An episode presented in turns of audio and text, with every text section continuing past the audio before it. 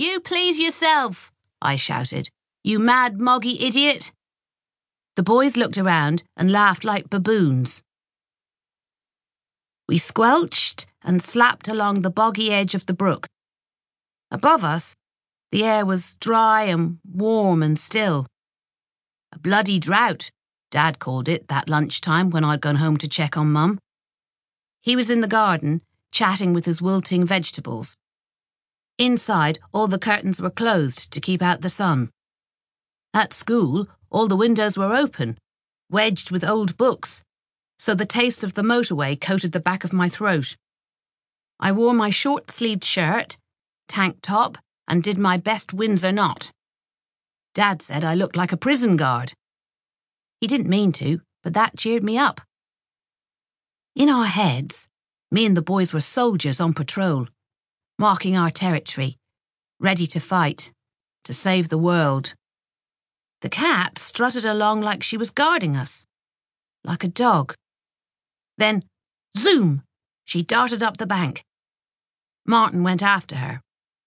We all followed, from wet mud to the crusty pathway at the top.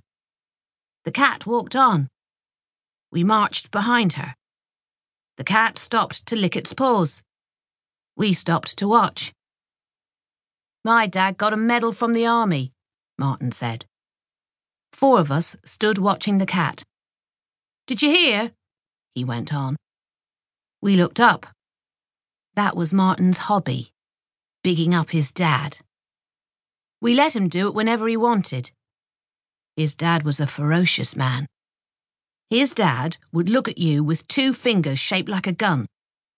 Even though I wasn't a relative, he said, Bang, bang, you're dead, my son. He was barred from every pub, even Dad's once.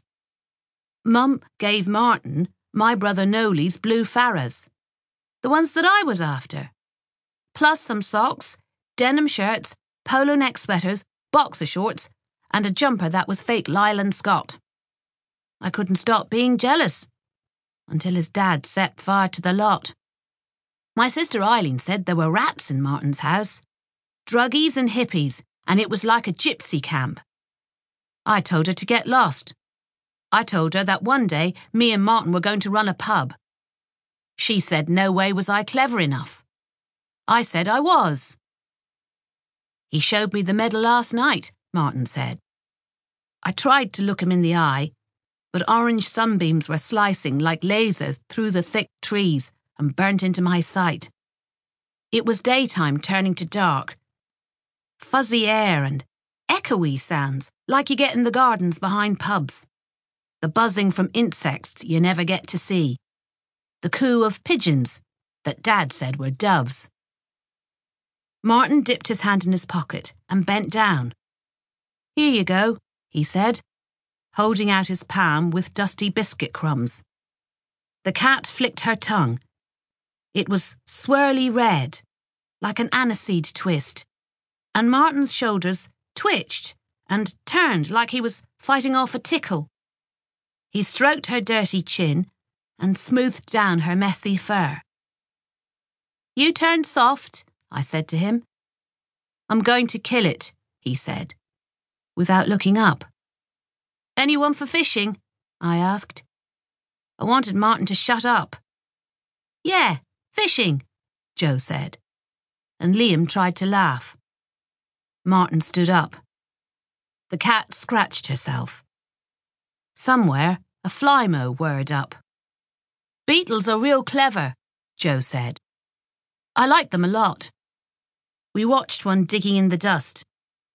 I remembered the dead stag beetle under my bed, wrapped in cotton wool in one of Mum's old Nivea pots. My dad's got a new job, Martin said, staring at the cat. We looked at him. The cat watched him. He's going to be a bodyguard. Cool, Liam said with a huge smile. Brilliant!